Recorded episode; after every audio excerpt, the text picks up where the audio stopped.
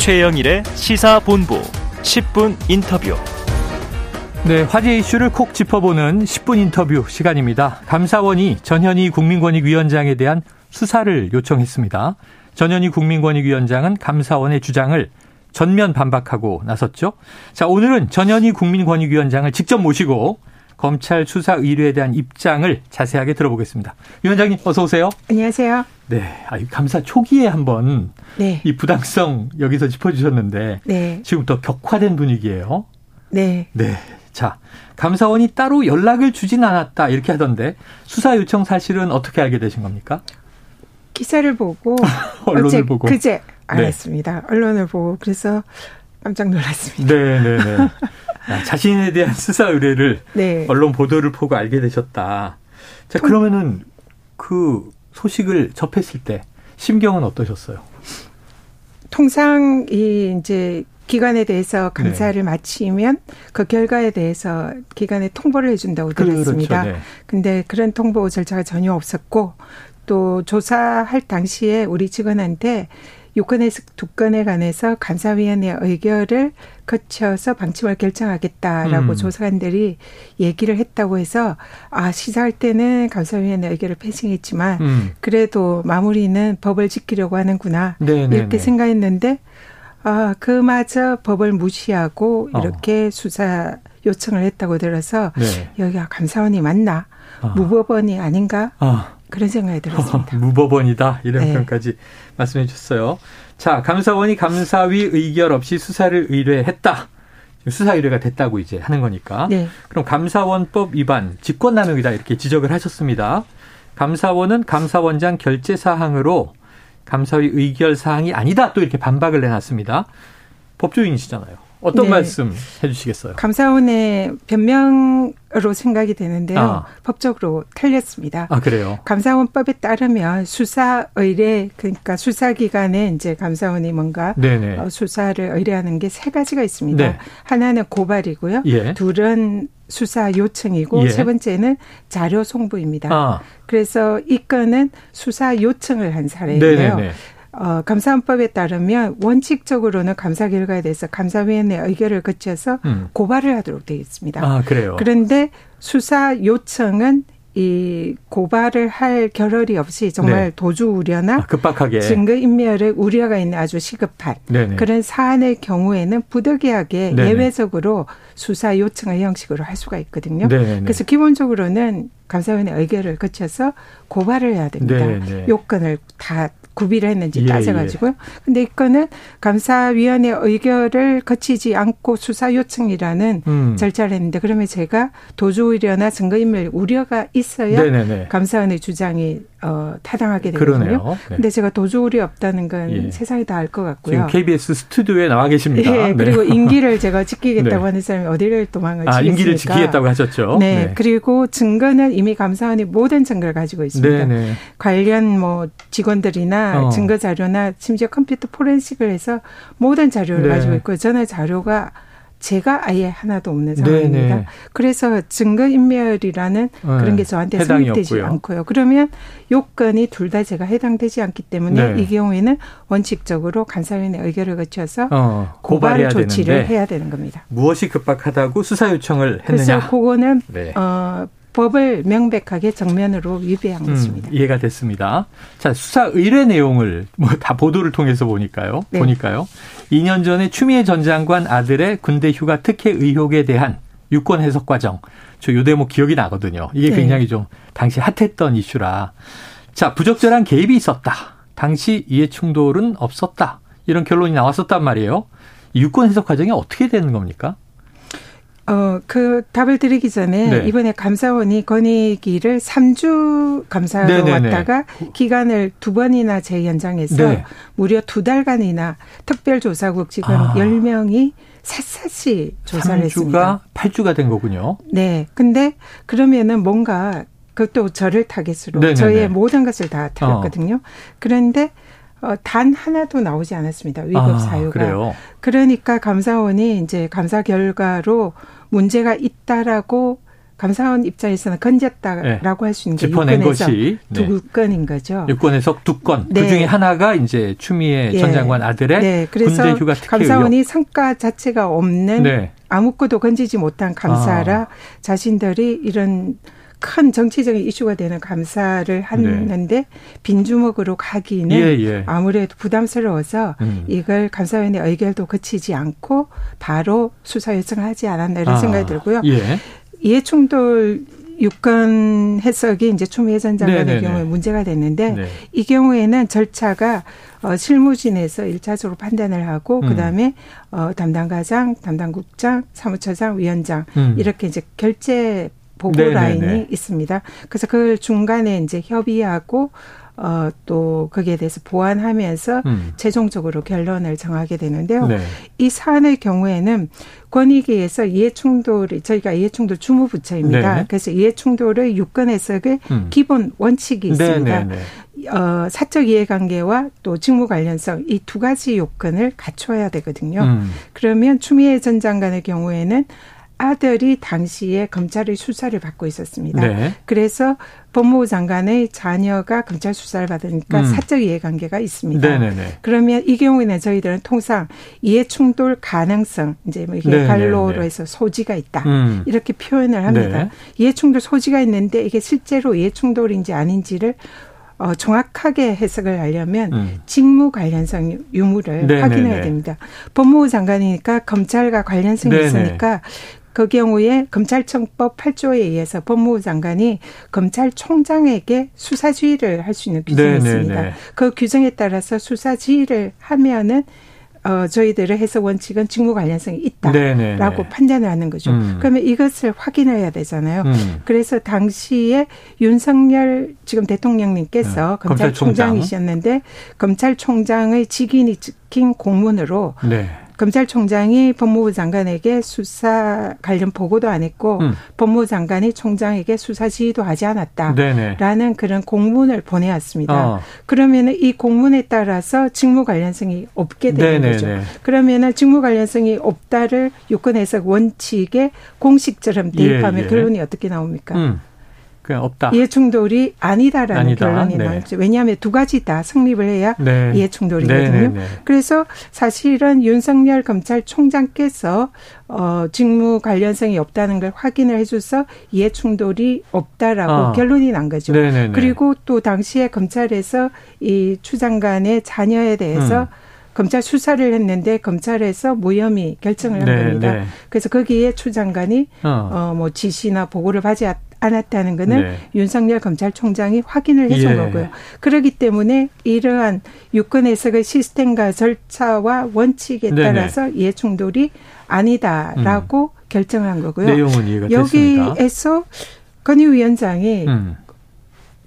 개입을 할 여지가 없는 거죠. 이거는 공식과 네네. 원칙에 따라서. 어, 그래서 국민의힘 네. 쪽에서 네. 전 위원장께서 재검토 지시를 해서 추 전 장관 관련 유권 해석이 바뀐 것이다 이런 주장을 했어요.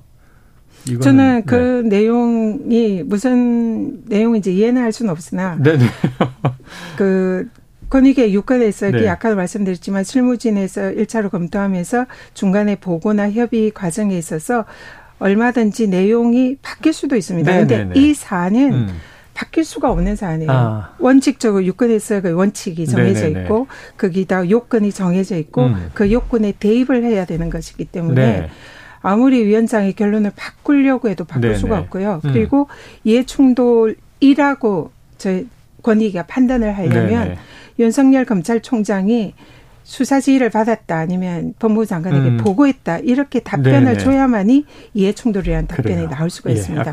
그래서 위원장이 어, 이걸 네. 결론을 바꾸거나 네. 이걸 뭐 그러니까 이 재검토라는 말을 우리가 이해하면 네. 그 말씀하신 대로 중간 단계든 최종 결과적 단계든 이해 충돌이 있, 습니다 그랬는데 네. 위원장님이 네. 다시 해보세요. 그래서 네. 없습니다로 바뀌었으면 네. 재검토를 했다고 볼 수 있겠는데 네. 그런 과정이 전혀 없었다는 만약에 거죠. 만약에 그랬다면 네. 직권 남용이 성립할 수도 아, 있겠죠. 아, 만약 이해 충돌이 이 모든 시스템에 의해서 이해 충돌이 있다라고 어. 결론이 났는데 네네네. 만약에 제가 재검토를 해라. 그래서 네. 이해 충돌이 없다로 바꿔라. 음. 이랬으면 문제가 네 되는 네. 거죠. 근데 전혀 그런 게 아니지 않습니까? 알겠습니다. 자, 국민의힘의 주장을 전 위원장님은 이해할 수 없다 이런 입장이십니다. 사실이 아니다. 예, 사실이 아니다. 겠습니다. 예, 자 서해 공무원 피격 사건 경우에요. 권익위가 답변하는 것에 한계가 있다 이런 결론인데 이거 불법 개입이 있었다 이렇게 판단한 것 같아요. 감사원이 그렇게 판단하고 네네. 또 수사 요청을 예, 예. 한것 같습니다. 두 건 중에 하나가 이거군요. 네, 네, 네. 근데 이 사안도 똑같습니다. 음. 일단은 어, 이 사건이 발생한 지 1년 반이 지난 네. 후에 국힘 의원이 아, 아마 저를 뭔가 이 이슈로 끌어내기 위해서 네네네. 권익위에 유권 해석을 요청했다 생각합니다. 아, 예. 근데 권익위는 이 관련돼서 관련 법령의 소관 주무부처가 아닙니다. 음. 주무부처는 법무부와 통일부 네네. 정도 될 것 같은데요. 네. 그래서 사실 뜬금없는 유권해석 요청이었고 어. 기간도 네네. 이미 지났고요. 음. 그래서 이제 우리 담당 또 실무직원이 처음에 그래서 이런 식으로 권익위가 답변하는 것에 한계가 있다라는 네네네. 그런 초안을 작성을 했습니다. 네. 그리고 마찬가지의 절차에 거쳐서 이제 중간에 보고하고 협의하는 절차가 있었겠죠. 네네. 그리고 어 해당 그 유권 해석을 요청한 시, 어 국회의원실에 음. 실무 직원이 맨 처음에 작성했던 초안 내용 그대로 네. 어그 의원실에 전달이 예. 되, 었습니다 음. 그래서 결론이 초 실무직원이 처음에 작성한 내용과 최종 본의 내용이 전혀 차이가 없이 네. 똑같고요. 네.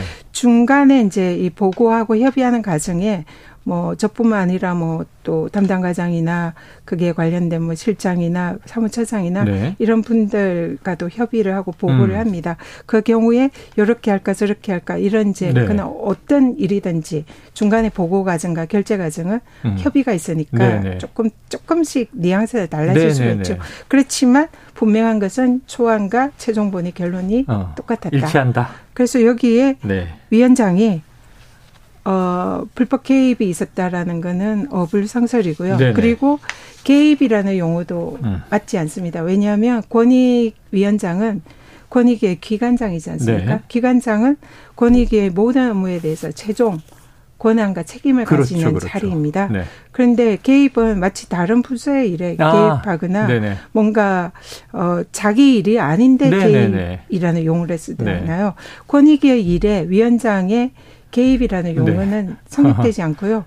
위원장의 권한 네. 범위 내입니다. 네, 그래서 관장한다 그러죠. 네, 어. 그래서 이런 불법적으로 개입했다, 부당 개입했다 이런 용어 자체는 네, 네. 마치 다른 위원장의 어. 권한 범위가 아닌 예, 일을 예, 하는 그런 뉘앙스라 감사원이 이런 용어를 쓰는데 그 자체가 감사원의 수사 요청이 법적 근거가 네. 없다는 것을 알 수 있는 알겠습니다. 그런 용어다 생각합니다. 자, 그리고요. 감사원에서 이 전 위원장을 직접 조사한 적이 없다. 이렇게 제가 들어서 그렇다면 이 직원들 진술, 뭐 자료 검토로만 결과가 나온 것인가? 근데 감사원은 전 위원장이 조사를 거부했다. 또 이런 입장인 것 같아서 이 감사원의 감사 방해죄도 수사 요청이 돼 있습니다. 이건 어때 어떻게 된 겁니까? 한마디로 네. 이런 단어는 잘 안 쓰는데 네. 황당합니다. 아, 황당하다. 왜냐하면 감사원이 저를 조사를 안 하려고. 네네. 그러니까 제가 이제 이 법률적인 이런 지식 있고 논리적으로 네. 감사원의 이런 이제 법 위반이라든지 음. 문제점에 대해서 이제 그동안 조목조목 반박을 지적을 음. 했었죠.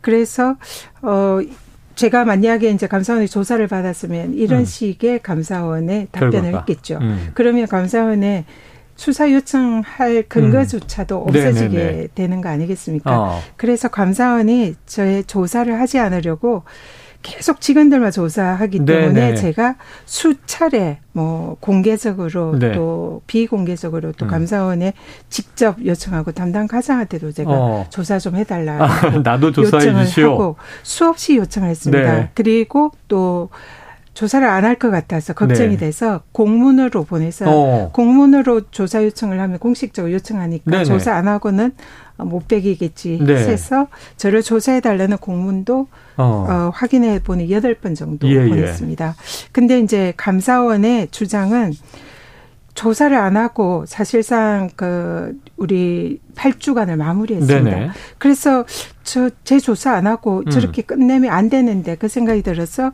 제가 공문을 이제 보내기 네네네. 시작했거든요. 그런데 그 기간이 마침 이제 국정감사 기간이 겹쳤습니다. 그래서 국정감사가 되다 보니 제가 굉장히 바빠지잖아요. 예, 예, 예. 그래서 어그 기간에 처음에는 감사를 받겠다고 한번 의사를 네. 표명했는데 국정감사 준비랑 공식 일정 때문에 도저히 안 네, 네, 돼서 네네네. 어 조금 날짜를 좀 조율하자 어. 이랬더니 감사원이 어느 특정 날짜를 아, 주면서 예. 이때 조사 받으러 와라 네네네네. 이렇게 얘기하는데 그땐 또 마침 어. 권익이 공식 일정이 잡혀 있는 예. 거예요. 그래서 공식 일정 때문에 좀 어렵다. 어. 다시 날짜를 협의하자. 이래서 최종적으로 제가 국정감사 끝나고 오늘입니다. 네네. 오늘과 내일 중에 어, 일정이 맞으면 네네네. 조사를 받겠다. 그리고 음. 그게 안 되면 다른 날짜를 달라. 네. 이렇게 최종적으로 협의를 했는데 협의하는 도중에 감사원이 수사. 지난 추에 네. 국정감사 마지막 날 음. 수사 의뢰를 네, 해버렸어요. 수사 요청을 해버렸습니다. 네. 그래서 제가 조사는 저는 너무나 받고 싶어 했고요. 네네네. 조사 안 하고 감사원이 마음대로 결론을 낼까봐 음. 제가 오히려 조바심이 나는 네네네네. 입장이었거든요.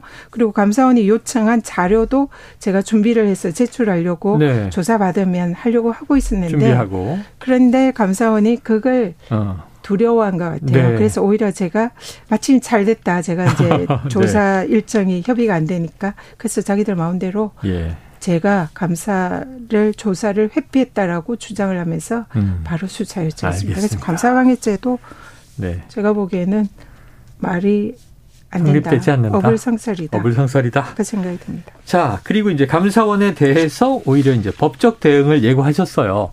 그럼 어느 정도 수준의 대응 방안 고려하고 계십니까?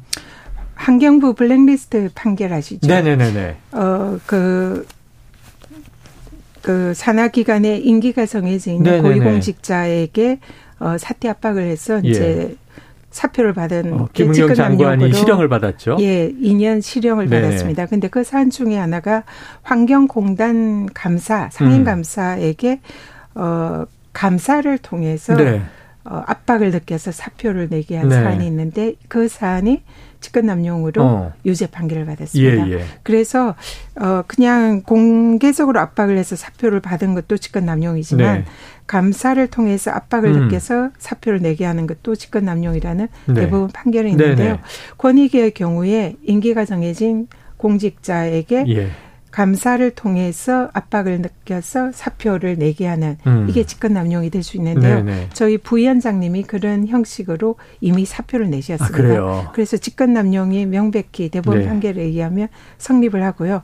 또 감사원 관련 규정이 감사원법에 감사위원회 의결을 거치지 않는 거라든지 또 감사를 할 수 없는 행정심판 이런 것도 감사를 네네. 했다든지 감사에 있어서 지켜야 할 적법 절차를 음. 위반했다든지 또 저에 대해서 여러 가지 개인 정보를 감사원이 많이 저희 동의도 없이 네. 많이 확보를 했는데 음. 이런 부분이라든지 또 포렌식에 있어서도 예. 절차 위반이라든지 많은 감사원법 관련 규정을 네. 위반을 했습니다.